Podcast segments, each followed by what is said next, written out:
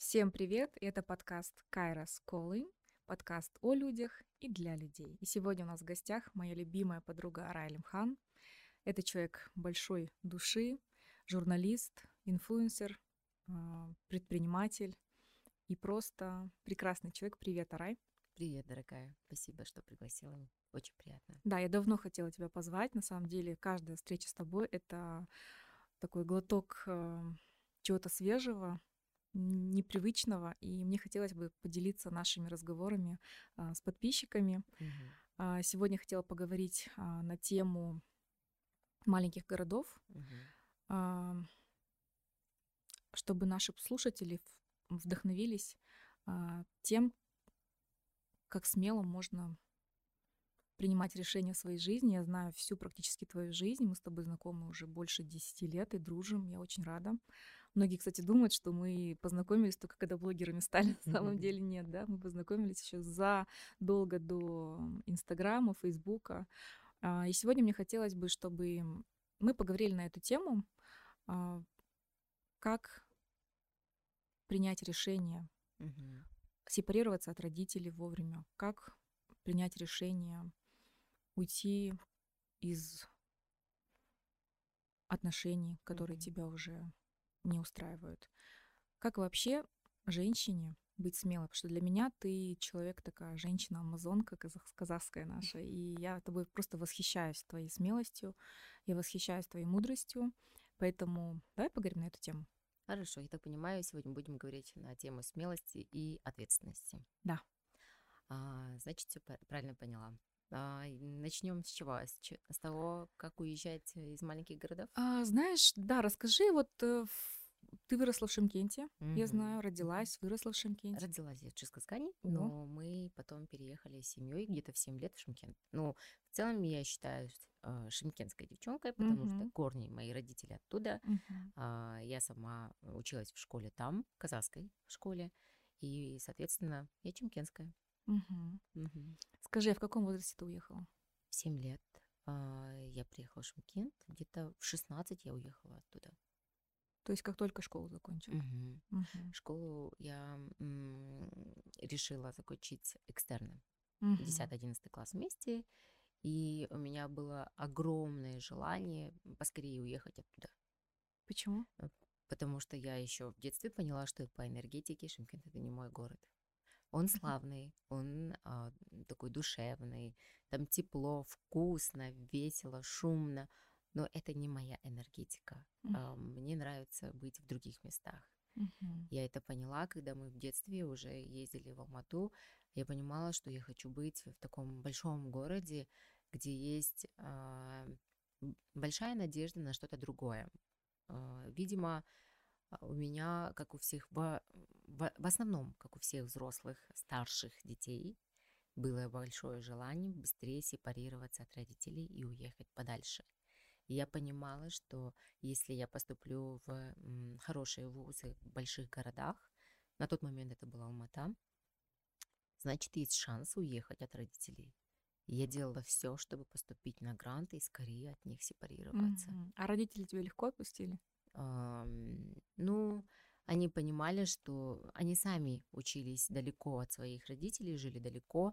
Они понимали, что это этап становления личности, взросления. Соответственно, не стали препятствовать. Единственное, мне папа не разрешил поступать на актерское. И сказал, что... Я об этом не знала. Да, вот он сказал, что это не профессия. Журналист — это для него казалось, что более-менее серьезная профессия. Соответственно, он не стал сопротивляться. Он понимал, что я с 6 класса работаю на телевидении, у меня есть желание, огромное желание быть по ту сторону экрана, да, вот и быть в кадре, и за кадром. Это было для меня важно. И ему плюс несколько человек сказали: у вас очень талантливая дочь. Это были акимы области, это были большие чиновники, большие журналисты. И ни папа, ни мама не стали сопротивляться этому. Они понимали, что это мой порыв, мое желание. А ты сама не пожалела? Что уехала в 16 лет? Нет, что поступила именно на журналиста, а не на актрису. Вот ты знаешь, я поняла, что когда ты учишься на журналиста, это такая профессия, которая постоянно меняется. И если педагогическая база слабая, это сложно. Но я не жалею, что я училась на журналиста. Во-первых, я научилась самым базовым вещам, которые отсутствуют у многих моих коллег сейчас, которые не учились на журналиста. И научилась коннектингу. У нас был очень классный нетворкинг, у нас были классные студенты, ребята со всех регионов, со всего Казахстана. Мне всегда казалось, что только городские рулят, они классные. А когда я поступила на журфак, мне было 16 лет, и мне мама всегда говорила, что я самая лучшая, самая красивая, самая умная. И приехав в КазГУ, я поняла, что это не так, что я не самая красивая, не самая умная, и я не пишу лучше всех, потому что на первых же лекциях уже нам сказали, вот здесь у тебя такие ошибки, ты и так пишешь сяк, и когда я прочитала произведения моих одногруппников, у меня челюсть отвисла, они писали как настоящие писатели на казахском языке, настолько красиво, литературно. Я ты даже... следишь, что сейчас, как сложилась их жизнь? Да, большинство именно из моих одногруппников про нашу группу говорили, появляется такая группа раз в 10 лет. Такая сильная группа. Мы все были грантники, 20 человек, и большинство работает в сфере телевидения и кино. Супер. Ты знаешь, меня всегда волнует тема образования и как детям правильно выбрать свою профессию, потому что очень часто бывает... тебе повезло, что эти профессии более или менее смежные, и это не что-то такое, не полярное, да, то есть это не, например, не актриса и там инженер, технолог или химик. И очень часто я сама в теме образования достаточно давно, и я знаю, что особенно наше поколение, мы...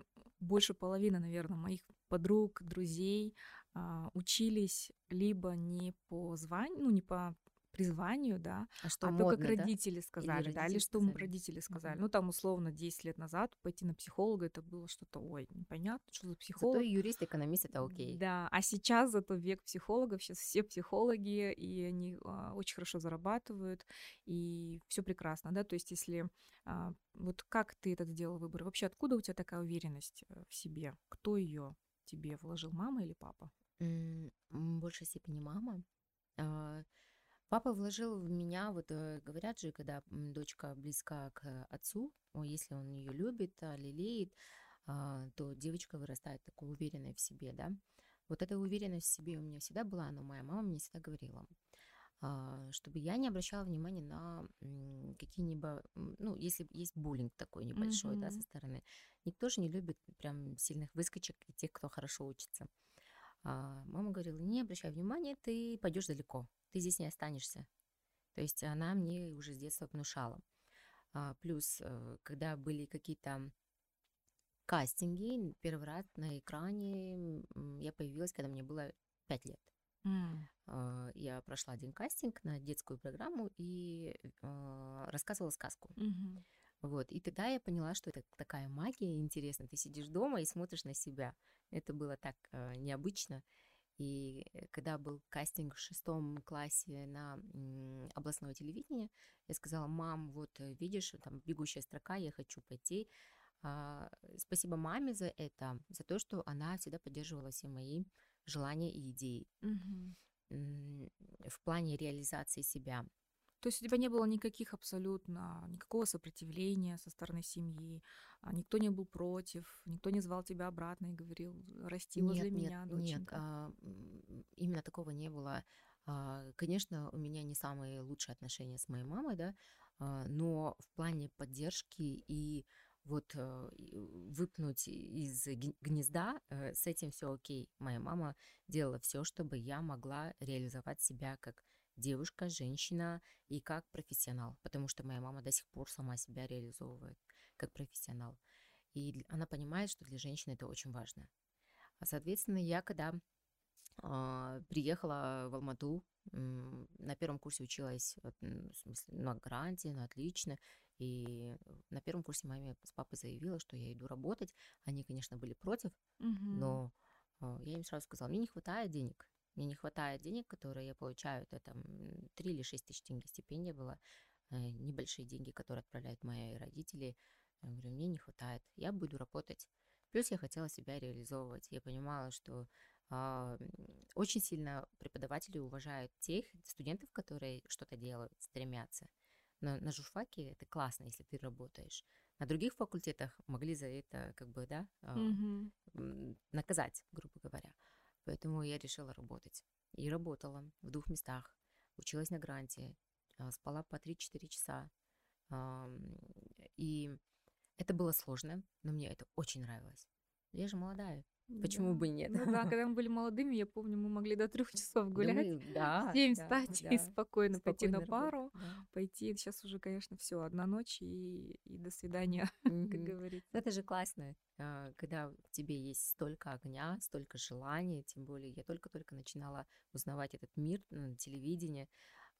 И сейчас вот прямо с тобой я хочу поблагодарить свою маму за ту возможность, которую она мне давала, за то, что не препятствовала в этом и иногда даже могла спорить на эту тему с папой. Ну, типа, не мешай ей. Ну, все равно отстаивала твои права, да? Да, да. Все равно у меня папа же южанин, у него абсолютно шымкентское мышление. И, скорее всего, это видео я не буду отправлять папе, потому что ему не понравится мой наряд. Ну, я знаю его, его характер, его нрав. Моей маме тоже много чего не нравится, то, что я делаю. Как ты с этим справляешься? Ну, я сепарировалась от них. И первое время это было страшно. Первое время было... Если вот посмотреть назад в прошлое, я была очень хорошей девочкой. Настолько хорошей, что моя мама даже не может вспомнить, чтобы я плакала. Моя мама не может вспомнить, чтобы она меня обнимала и целовала, чтобы я просила внимания. У меня такого не было. В 1,5 года я повзрослела, когда у меня появился братишка. Все, я понимала, что я старшая. Плюс мои родители жили далеко от родных. И, честно говоря, у нас были не самые правильные отношения между мамой и дочерью. Я стала мамой моей маме и подругой моей маме. Моя мама сирота, у нее не было мамы. И, видимо, она не получила ту любовь, которую должна была получить от жизни, от мамы, и она не знала, как это делать. И, честно говоря, она человек, который, в чьи силы мало верили, много не разрешали, многое запрещали. И все, что она не смогла реализовать с собой, она постаралась дать мне. И, конечно, и был момент, когда я ее винила, ругала. До сих пор иногда злюсь на то, что иногда бывает, что вот думаю, как так, ну, мам, ну, вот другие мамы, другие, вот ты такая, ну, как так, почему ты не замечаешь такие простые элементарные вещи? Но если посмотреть на ее жизненную историю, я понимаю, что она дала больше, чем могла бы дать. Да откуда, например, ей получать любовь и энергию, если она в детстве его не получила? Но она максимально старалась его реализовать, ну, реализовать себя как мама со мной, поэтому сейчас, если ее сравнивать с другими мамами, у меня слишком много обиды и вопросов. Но если я буду более мудра и по отношению к ней, и буду не от обиды говорить, а от любви, значит, замечать ее жизненный путь, то, что она была маленькой девочкой, и никто ей не дал эту любовь, я сразу понимаю, что она дала слишком много для меня. А тебе это пришло после того, как ты стала мамой, или раньше? После того, как я стала мамой. После, да? Да, потому что до того у меня было много вопросов, много обид, мы много ссорились. Были моменты, когда я с ними полгода не разговаривала, год. Я 2 года не ездила к родителям. Были такие моменты, когда я вообще не общалась, потому что они, да, это нельзя скрывать, они токсичные бывают, токсичными. И до сих пор они этого просто не замечают. Но сейчас я к этому настолько спокойно отношусь. Я понимаю, что я сепарировалась от них. Во-первых, я не злюсь и не обижаюсь. Я спокойно реагирую, я понимаю, что они такие. Во-вторых, я не пытаюсь их изменить.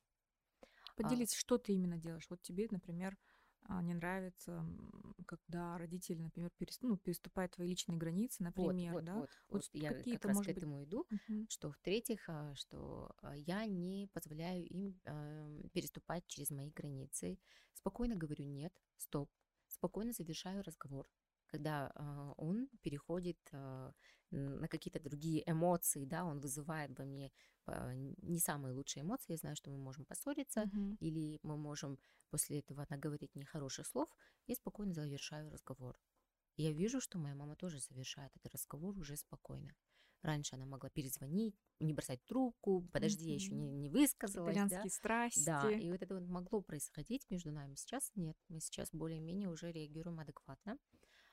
И самое главное, я не чувствую вины перед родителями за то, что они могут испытывать обиду по отношению ко мне, потому что это их чувство. Я не делаю такого, чтобы прийти там, я не знаю, я не агрессирую, я не бью, я не что-то, не использую плохие слова. Если они испытывают, это их внутренние проблемы. Чувство вины у детей появляется тогда, когда их стыдят. Как говорят, как тебе не стыдно?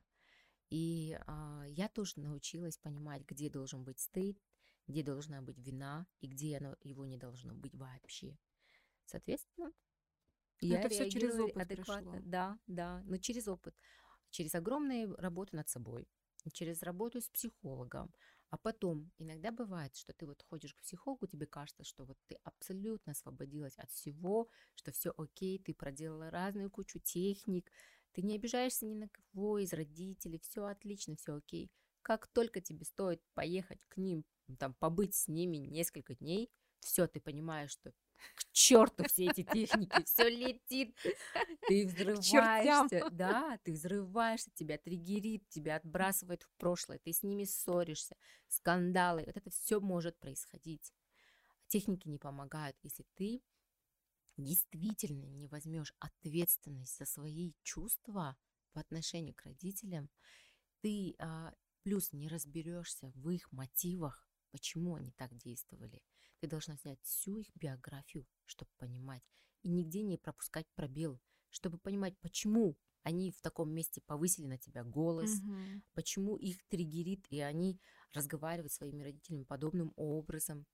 И вот сейчас мне 35 лет, я знаю всю картинку своей родословной, и я понимаю, почему у меня папа такой человек, почему папа допускал насилие дома, почему мама недозащитила детей, почему она пыталась, чтобы я быстрее сепарировалась, быстрее уехала. Из чувства безопасности. Из вот этого гнезда. Почему она разрешила мне забрать мою сестренку. И вот это вот все ты понимаешь, когда ты узнаешь всю биографию родителей и плюс их родителей. Тогда ты понимаешь, ах, вот он откуда все идет. И мы должны, они лучше, чем их родители. И мои родители лучше, чем мои бабушки, дедушки. И я знаю, что я должна быть лучше, чем мои родители. И мои дети должны быть лучше, чем я. И последний итог того, что я сепарировалась, я поняла, что я ничем не обязана моим родителям. Я всегда хотела купить их любовь. Да. Или откупиться от их агрессии, от их токсичности. И я думала, сейчас я привезу побольше денег, они будут меня любить, побольше подарков. Я приезжала всегда огромными баулами с чемоданами подарков в надежде забрать любовь, но возвращалась с чемоданом грязной одежды и с чемоданом грязных воспоминаний. И, наконец-то, я сейчас могу понять, что ничего я не куплю. Я сейчас меньше пытаюсь этого делать, я все равно везу подарки, везу деньги. Слушай, мы всегда удивляемся, ты делаешь такие подарки. Во-первых, когда твоя сестренка выходила замуж, твоя подготовка — это просто что-то, я не знаю, мы там с подругами, да, обсуждали, просто до слез. Это такая сестринская любовь. Я тебя понимаю, потому что у меня тоже есть сестренка. Но то, как ты это сделала, это просто, ну, это лучшие бренды, это все самое лучшее. И я всегда тебе говорю, зачем такие дорогие подарки, помнишь? Да. И такое было ощущение, как будто бы ты мама, действительно. И меня всегда поражает и восхищает твоя щедрость, потому что я знаю, когда ты летишь в Шымкент, ты везешь подарки всем, и братишке своему, который тебя старше, младше на 1,5 года всего, да, хотя он мужчина.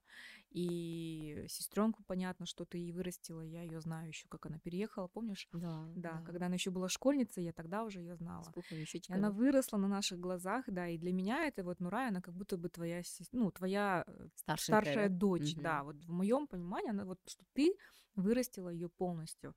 И я сейчас, вот ты говоришь про маму, я понимаю, что у нас мамы очень похожи. Наверное, мы с тобой поэтому такие сильные, да.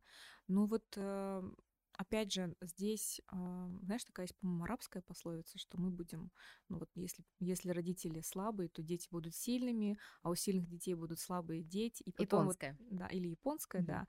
И вот как ты думаешь, вот сейчас уже с высоты своих лет, своего возраста, опыта, ты благодарна за то, что какой ты стала сильной благодаря тому, что родители были недостаточно сильными?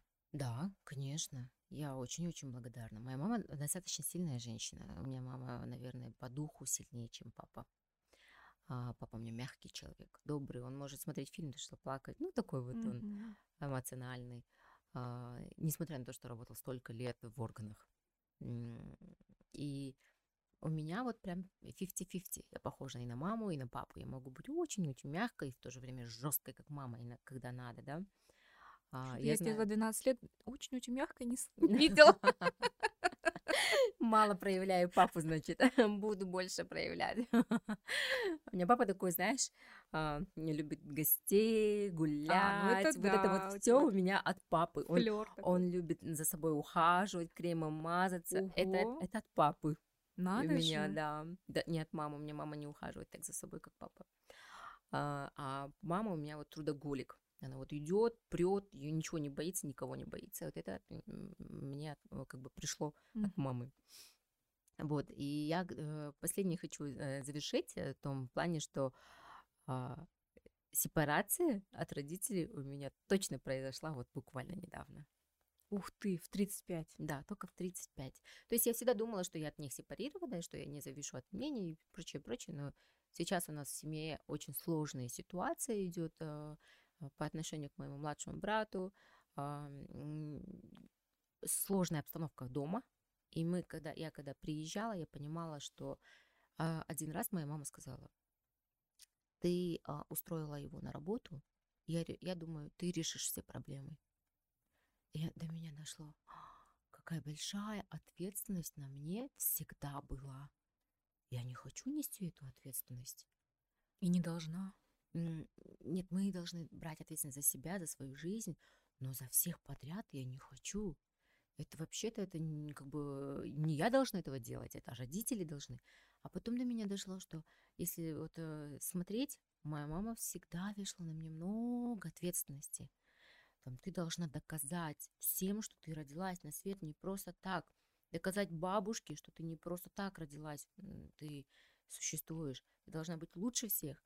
А потом я поняла, почему она мне говорит, что я самая лучшая, самая красивая, потому что она хотела, чтобы через меня она всем показала, что я появилась на этот свет не просто так. Я думаю, ах, вот оно что. Слушай, это большая проблема, потому что я замечаю, что у нас в наших семьях жалеют всегда мальчиков, их даже будет, ну там простой пример. В школу всех собирают, так, сыновей в последнюю очередь. Сначала, значит, девочек поднимают, вставайте, убирайтесь, завтрак готовьте, все делайте, а потом, ой, балам, вставай потихонечку, да. Я всегда говорю, или вот разговоры слышишь, например, аже, например, своим, ты там вырастешь, про братишку не забывай, ты вот вырастешь, ты должна о нем заботиться. Я всегда говорю, почему она должна заботиться? Это он, сын, должен заботиться о своих сестренках. Он мужчина, он должен заботиться в будущем о своих сестренках. Угу. Откуда это? Как ты думаешь? Как было у тебя? И какие советы ты можешь дать молодым мамочкам, у которых есть сыновья, у которых есть дочери? И как ты это делаешь в своей семье? Ты знаешь, у нас недавно я была в гостях на подкасте на казахском языке, и мы как раз обсуждали эту тему, что есть большая разница между воспитанием девочек и мальчиков в казахских семьях, традициях. Это и не потому, что испокон веков так идет у казахов. Это не так. Это из-за Советского Союза. 70 лет, ну, почти, считай, 100 лет, да, одно такое столетие, да, мы изменили казахские традиции. И всем кажется, ой, мои родители так делали, их родители так делали, значит, так должно быть. Это не так. Всегда казахская женщина была свободной. Она могла скакать на лошадях, она могла воевать, она могла, если читать казахскую литературу, она могла делать все, что ей хочется. Конечно, она помогала мамам, там, бабушкам, всем женщинам аула, но в то же время она свободно играла ночью при лунном свете, она могла делать все, что ей, ну, захочется. И не было столько ограничений, как в советское время. Это советское время, пытаясь убить культ семьи, потому что культ семьи умирает тогда, когда все на себе тащит женщина, когда мужчина ничего не делает, когда мужчина лежит на диване. Угу. Вот это была пропаганда Советского Союза. А ты считаешь, только в Советском Союзе такое было? Культ семьи, да. Культ семьи, это, то есть антикульт, так скажем, да. То есть семья, быть вместе, чтобы муж и жена вместе растили детей, этого же нет в советском время. Самое главное — вырастить гражданина, а не личность. Так ведь? Вот. А как может растить нормального, адекватного гражданина мать, которая тащит на себе все? Советский мужчина, он что он должен был делать? Он просто приходить на работу, уходить на работу, приходить и лежать, и спать, отдыхать. И спать, да. Ну, ты знаешь, я вот училась в Малайзии, когда там было очень много иранцев, и наш учитель, она из Ирана, и она рассказывала про свою сестру, вообще про уклад, да, семейный. И там очень много вообще похожего. Она говорила, что какая-то очень слепая любовь к сыновьям. И даже то, что она уехала из Ирана и стала учителем, это было тоже вопреки всему. И вот она таким образом хочет доказать маме, что, ну, что не только мой сын, да, то есть не только моя гордость, это мой сын. И когда она это рассказывала, я подумала, блин, у нас ведь точно так же. Ну, может это, видишь, быть, это просто природа женщины, то есть вот эта материнская любовь такая, которая, ну, душит и давит, да, такая. Ты знаешь, вот это, думаю, еще плюс, потому что мы в патриархальном обществе, поэтому для нас важно вырастить сына, но такую же генетику несет в себе дочь, те же, так ведь? Да, просто... Слушай, мне кажется, вообще, как мы вот с подругами говорим, это нашу страну спасут женщины, ну, потому что вся надежда только на женщин. Так и есть. Самое ответственное. На самом деле у меня есть и сын, и дочь. Да, то, как ты вкладываешь и в сына, и в дочь, и то, как идет отдача, это колоссально разное. Даже в 3,5 года у меня дочь отдает настолько много любви, которая мне... Не давался им так много. А ты отслеживаешь вот эту любовь? Или, ну, то есть слепую любовь, она есть у тебя к сыну? Что вот к сыну-то более такая мягкая, а к дочери более требовательная. Есть такое? Нет, я, наоборот, с дочерью стараюсь быть очень мягкой. Учусь. Мне не так просто это дается, потому что моя мама не была ко мне мягкой. Она была очень жесткой ко мне. Холодной. И очень мягкой к сыну. Да, и очень его... Вот если он падает... что-то подстелить, если он там прыгает, подхватить, это вот про него. А я, это было, знаешь, сама по себе росла, сама как за трава. Всех отвечала. Как сорняк какой-нибудь. Мне тоже говорили всегда, где ваши родители вообще? У вас есть родители? Никто в школу не приходит, я хожу, прихожу, сама все делаю. Мне кажется, мы в этом с тобой очень похожи. Мы выросли действительно как трава сами по себе, никому не создавали проблем, да? Да, вот и самое главное, не создавать проблем. Вот, я старалась быть непроблемной девочкой всегда, всю жизнь. Видимо, поэтому в 16 лет, когда я уехала, у меня крышу снесло. Я как раз рассказывала недавно, что я начала встречаться с разными парнями, которые ухаживали за мной всегда. Я всегда была такой, да, знаешь, мальчики замечали. И я делала всем больно, максимально больно всем, потому что мне казалось, что это вот справедливо по отношению к вам. Страдаете все. То есть ты таким образом мстила папе? Ну, видимо, видимо. А потом, когда ты встретила Женю, что изменилось? Изменилось то, что я поняла, что такое любовь, что она может быть другой, что любовь — это не больно, это мягко, это приятно, это когда о тебе заботятся, и ты хочешь тоже заботиться об этом человеке и делать все взамен, даже ничего не требуя, и просто ты хочешь, чтобы ему было так же хорошо с тобой. А до этого мне казалось, что нужно делать больно. И отношения — это, знаешь, пинг-понг. Ты мне, я тебе, да? Да, он сделал мне больно, и вдвойне сейчас я ему как дам. Вот так вот. У меня всегда было такое отношение раньше. Это получается как пинг-понг, и в то же время ты постоянно заслуживаешь как будто бы любовь, да? А здесь это любовь безусловно. Это когда я говорила, я же для тебя, там, у меня было вот с отцом сына, да, много было таких разговоров. Я же для тебя все твои белые рубашки выглаживаю. Слушай, я была в шоке, когда ты только родила Ануара. Ему даже, сколько ему? Ему, наверное, 20 дней не было. Мы пришли с Айорой к тебе, ты стоишь, беш варишь. У тебя ребенок, он только вот родился, я помню. Еще как ты нас запустила, даже 40 дней не было. Мы пришли такие, еще помню, холодно было, да? И я удивилась тогда, то, что у тебя не было помощницы, ты сама все там одной левой варишь, второй качаешь, третьей там полы вытираешь. Я просто была в шоке, потому что тогда мне было, 25 лет, и я подумала, блин, вот неужели вот так вот, когда я выйду замуж, я буду все сама делать? И для меня был такой контраст, потому что когда я тебя впервые встретила, ты была такая, вау, девушка, красавица. Ты была очень яркой, и ты помнишь наше первое знакомство? Да? Мы, кстати, да, лучшие подруги — это те, которым ты сразу не понравился, и потом ты понял, что это твой самый лучший, просто ты себя увидел, да? И вот я удивилась то, как ты справлялась с этим всем. И ты ни на что не жаловалась, у тебя было абсолютно такое принятие, что так должно быть. Ты знаешь, вот это вот все у меня происходило до определенного момента. То есть я вышла замуж по меркам моих родителей за идеального мужчину. Он не пьет, не курит, не гуляет, не бьет. И самое главное, он хорошо зарабатывает и порядочный человек. Ну, так посмотреть, да, действительно он так и есть, просто... Любви у меня не было. А я, видимо, по меркам, вот по каким-то канонам, да, вот вышла замуж, и все было окей. Все было окей до того момента, пока у меня не родился вот Ануар.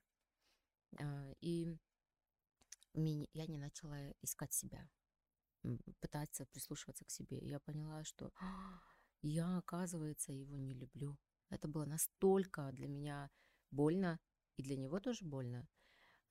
Ну, скандалы постоянно были, ссоры, потом я поняла, что это, это будет сложно так жить. Как ты набралась смелости? Это очень смело. Ты знаешь, моя мама вообще мне сказала: роди еще одного ребенка, все будет хорошо. Дальше, слюбится, терпится, все будет окей, дальше будете жить. Я говорю: мама, как? У меня вообще посещали мысли о самоубийстве. Меня посещали мысли о том, как бы сделать так, чтобы он поскорее умер. Ужас. Представляешь, насколько это ужасные мысли? Или как сделать так, чтобы я умерла, но никому не было больно? Чтобы никто не страдал, никто не заметил. Представляешь, какие мысли? Я сейчас буду плакать. И я поняла, что это ненормально, потому что у меня там спит сыночек, я на него смотрю и думаю, блин, кому я его брошу? А кто за ним будет смотреть, ухаживать? И от этих мыслей я поняла, что мне нужно кого-то рядом, близкого. Поэтому я Нурайку позвала. То есть она меня очень сильно спасла. Просто от того, что я взяла ответственность за нее, я понимала, что я не могу двоих детей бросить где-то, как-то. И я понимала, что наши отношения с мужем не клеятся. У него другое мышление, другой уклад, да, у него другое отношение к семье и к прочему. И у нас абсолютно разное мышление. Я понимаю, что это вот это с годами, плоскости, да? Это с годами вот такой вот просто яма огромная между нами. И это никак не соединить. Я с его мамой разговаривала и с ним, и у нас не получалось. Ну, то есть у меня не получалось. Отношения сейчас с ними у меня хорошие. Мой сын каждую неделю ездит к бабушке, угу. дедушке, к папе. То есть я к нему очень уважительно отношусь. И сыну объяснила всю ситуацию. Он принял. Но, конечно, иногда обратно возвращается к этому вопросу, но не так часто. И он с уважением относится к моему выбору. И конфликта у нас сейчас нет с его отцом. Но на тот момент настолько было плохо, что я лежала и понимала, что я ни родителям не нужна, никому я не нужна, ты представляешь? Вроде бы меня все любят, обожают, но я никому не нужна. Я думаю, боже мой, я нужна только этому ребенку, больше никому. Поэтому Ануар – мое спасение.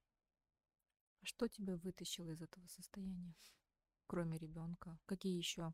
Может быть, ты к психологу пошла? Да. Я помню, что ты ходила... Я вот в 25 лет я начала ходить к психологу. И это перевернуло тоже мое сознание. То есть это не было так, чтобы только психолог перевернул. Рождение ребенка, психолог, общение с правильными людьми вокруг меня. И я понимала, что на самом деле остаться с ребенком это не страшно. Страшно остаться с ребенком в браке и быть глубоко несчастной и дальше думать об этом. Когда я об этом вслух сказала своей подруге, что я вот у меня есть мысли, может быть, убить тебя? И она сказала, Арай, это ненормально. Ты что? И вот благодаря вот этим вот причинам, наверное...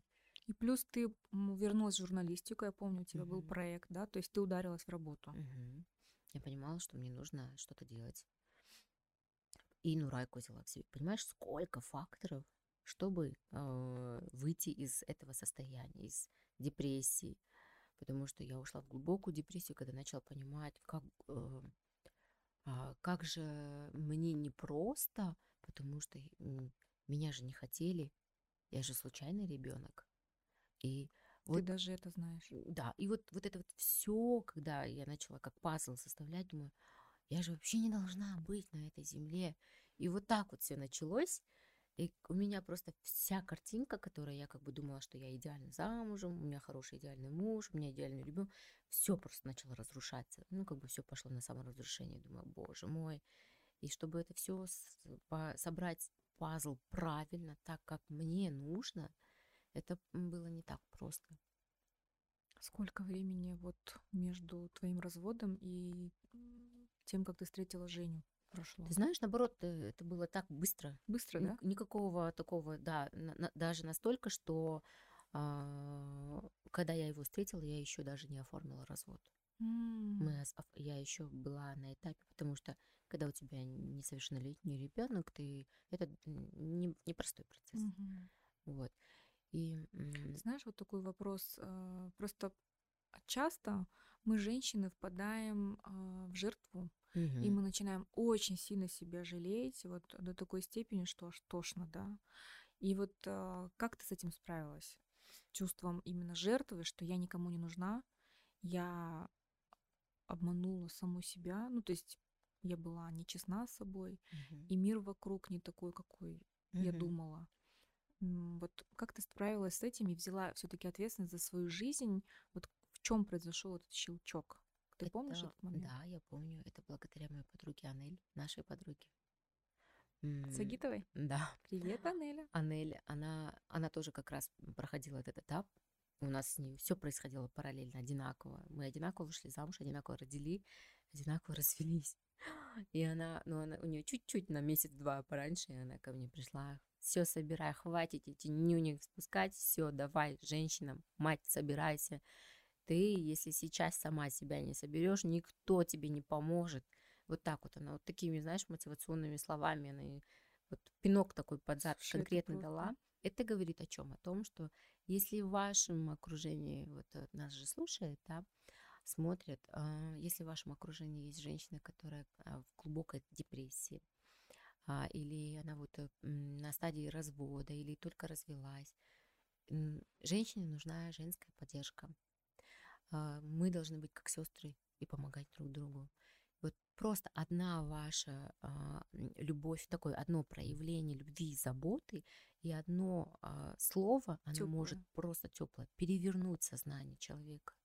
Ко мне добавляются в Инстаграм разные женщины, они постоянно пишут о своих историях, и тогда я им пишу: я все понимаю, но я не могу взять ответственность на себя и посоветовать вам конкретно, что делать.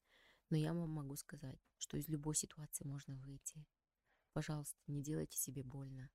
Не делайте больно другим. И стараюсь максимально мягко донести это. Скидываю контакт психолога, скидываю какие-либо статьи, которые можно почитать, которые помогут им на тот момент. У нас, видишь, не было культуры именно вот хождения к психологу, да, то есть если ты пошел к психологу, значит, ты псих, и с тобой что-то не то, и тебе нужна помощь. И я вот сталкивалась с тем, что когда отправляешь какие-то контакты, люди не воспринимают, они говорят: нет, со мной все в порядке. Да. И вообще мне ничего не надо, я вообще, со мной все хорошо. И вот в этом случае ты очень правильно подметила, что, мне кажется, только женщина может донести. И вот взять так за руку, да, пойти к зеркалу, подойти и дать пинка. Потому что, никто, возможно, это будет сестра, подруга, но вряд ли мама. Но иногда мамы помогают, но я думаю, это должна быть подруга. Думаешь, либо твоя уверенность в себе, вот, которую тебе мама изначально вложила, она помогла тебе пройти этот период более мягко? Когда я в этой ситуации рассказала своим родителям, папа не очень принял эту ситуацию вообще, настолько он не принял эту ситуацию, что мы долго не общались. А мама, она была более мягка ко мне и более понимающей. Я поняла, что мне с ней будет непросто, но опять же, у меня к моим родителям неоднозначные чувства. Я их очень люблю, я им очень благодарна, но в то же время вопросов много. И поэтому я сейчас на эти вопросы ответы нахожу сама, но я к ним действую через любовь. Вот. Все через любовь. Да, все через любовь. Я поняла, что от мамы сильной помощи не надо ждать, лучше ждать от подруг, от других женщин. И сама сейчас не прохожу мимо.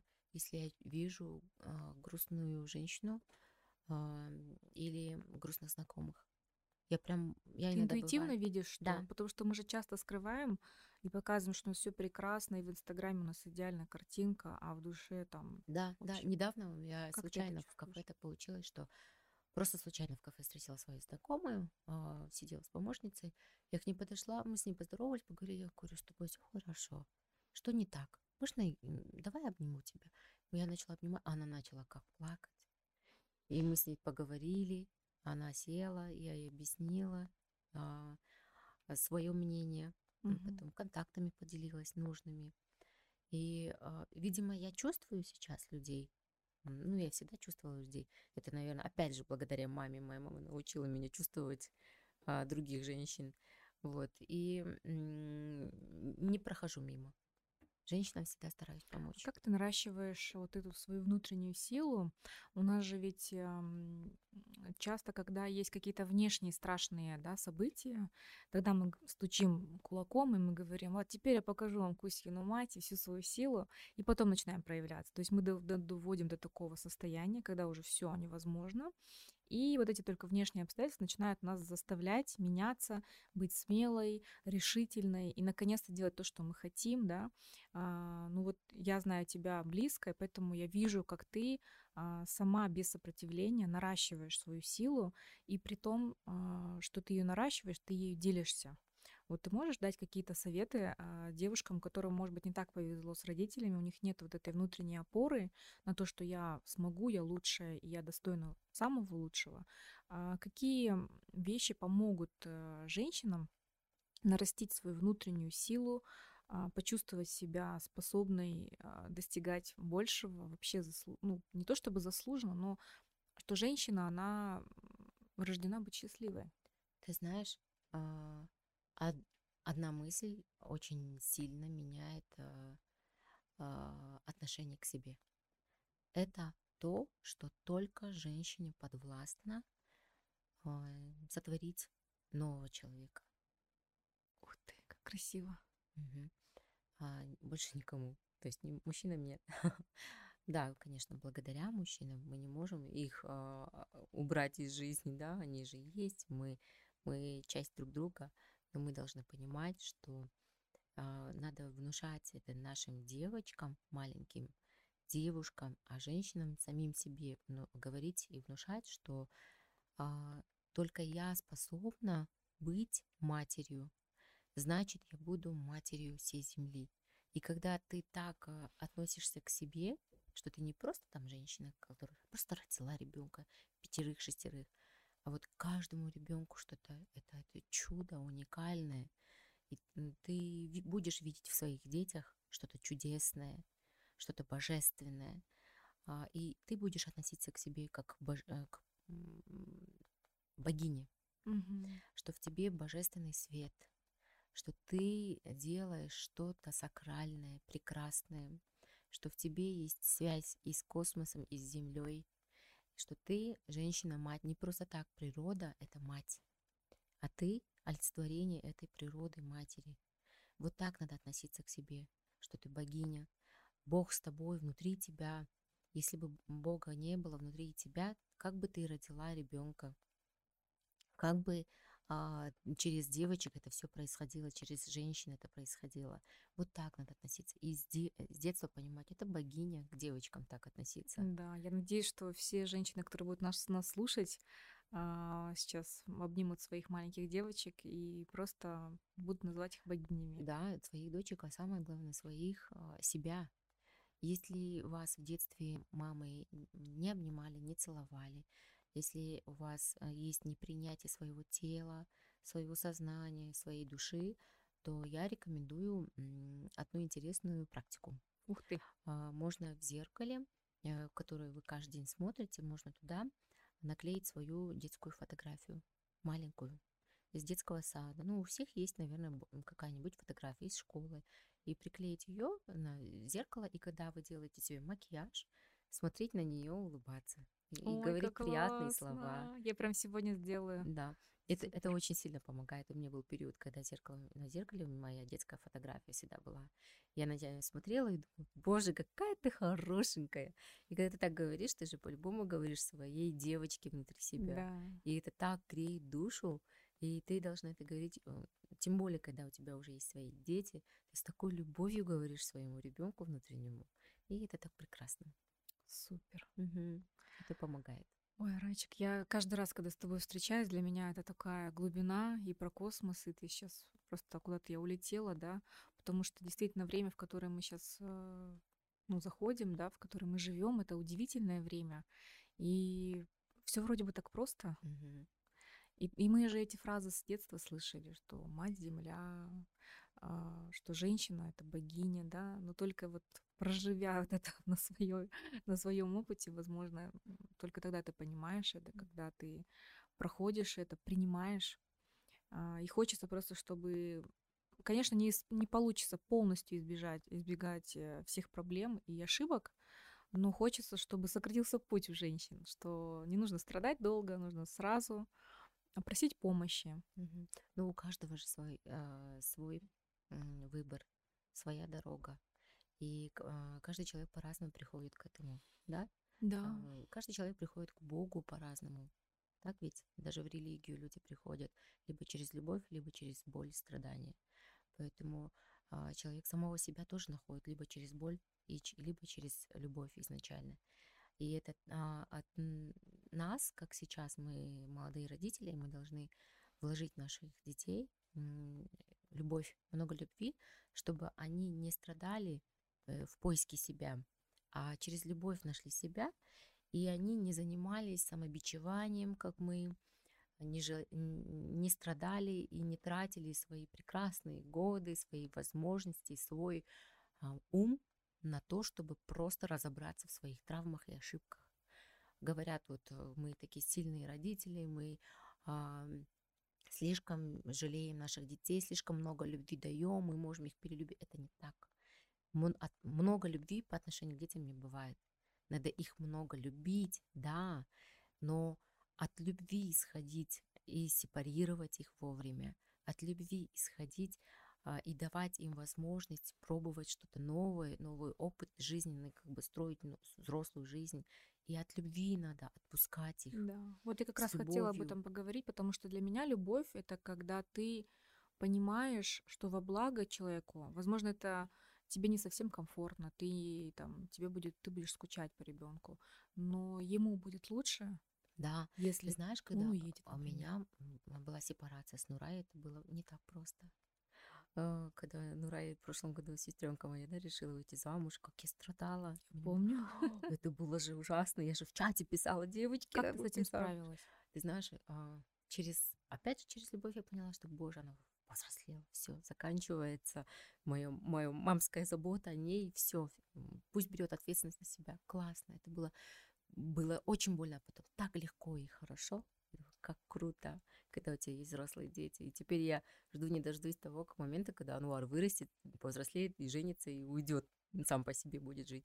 Я прям жду этого момента. Я уже спокойно говорю Жене: Жень, представляешь, у Майи же будет мамой. Представляешь, я буду присутствовать на ее родах, помогать ей. То есть первое время он такой: о чем ты вообще говоришь? Как бы такое у него было отношение. Мужчинам сложно это все. Да, а сейчас я даю ему тоже возможность сепарироваться мысленно, потихонечку, потому что папы тоже иногда бывает сильно влияют на жизнь своих детей, и они могут пуповину свою разрезать вместе со своими детьми, особенно с дочерями. Это тоже важно. Да, я тоже часто это встречаю, когда женщине 40, а папа до сих пор все контролирует и приходит, и наезжает на мужа постоянно, и грозится, и женщина всегда сравнивает мужа с папой. Это, мне кажется, для мужчины сложно в таких условиях, конечно, жить. Да, и знаешь, Василька, самое главное, вот и я одну мысль хочу донести, что вот когда у нас дети растут, и мы им даем много любви, и они приходят в поиске себя, находят себя, ну, уже сознательно взрослые, да, уже не подростки, вот им 20-25 лет примерно, тогда начинается, когда в них много любви, я считаю, что их связь с космосом расширяется. Расширяется этот поток, и они вместо того, чтобы вот мы очень много своей энергии, силы, все потратили на поиск себя, внутри себя, а у них будет уже, у наших детей будет другая возможность, и они будут искать силу извне, и они будут идти туда. Ну, ты понимаешь, о чем я, да? Конечно. Они будут развиваться. Это будут дети, которые будут менять полностью эту вселенную. Да, это у нас будет круто. Отдельная тема, кстати, на этот. Вообще я хочу тему запредельности, да, и всего того, что сейчас происходит, и эзотерики, и нового мира построения. У нас обязательно будет на эту тему выпуск, и я вижу, как ты глубоко в этой теме разбираешься. Я знаю, что ты к своим детям относишься, ну, как будто бы, ну, то есть ты видишь в них не твоих детей, да, а это отдельные люди, которым ты просто помогаешь реализоваться, проявиться на земле. Ты просто проводник, которого они выбрали для того, чтобы... Ну, то есть они выбрали такую маму, зная, что она им поможет реализоваться. И меня это восхищает. Я тебя благодарю за сегодняшний разговор. Мне кажется, с тобой мы можем разговаривать часами. Да. И пусть это будет не последний, да, разговор. Что бы ты хотела посоветовать нашим читательницам, слушательницам, женщинам, которые, знаешь, может быть, это женщина нашего возраста, к примеру, 35 лет, и вроде бы есть и семья, и дети, и все прекрасно, но все не так, как ты планировала. Ну, то есть, оно вроде бы все нормально, но что-то не то. И иногда тебе такие мысли, и вроде бы ты прячешься от каких-то страшных мыслей. Что бы ты посоветовала женщинам, чтобы они поняли, чего хочет их душа, и как набраться смелости на решительные шаги? Я в первую очередь хочу объяснить, что все эмоции, негативные или позитивные, они все должны быть. Ты не можешь всегда быть в приподнятом настроении, всегда быть в эйфории. Надо с любовью принимать грусть, злость, все, что есть в тебе, и просто его генерировать во что-то правильное, отправлять в правильное русло. И если вы думаете, что вот вы проживаете как будто не свою жизнь, и как будто бы это не должно было происходить с вами, а что-то новое, значит, надо взяться и просто не бояться делать это. Никто не поможет, никто не придет и не поменяет вашу жизнь, потому что это детская позиция. Надо принять в себе взрослого человека, принять ребенка.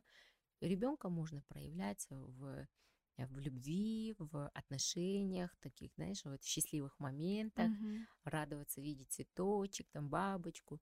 Но решение надо принимать как взрослый человек. Поэтому надо принять как взрослый человек правильное решение, а потом действовать. Ничего не бояться, никого не бояться. Если вам нужна помощь, всегда говорить вслух об этом своим подругам, сестрам. Если это те люди, которые не протянули вам руку, спокойно идти дальше и искать других людей. Не обвинять. Никого не обвинять. Действовать, делать все через любовь. В первую очередь к себе.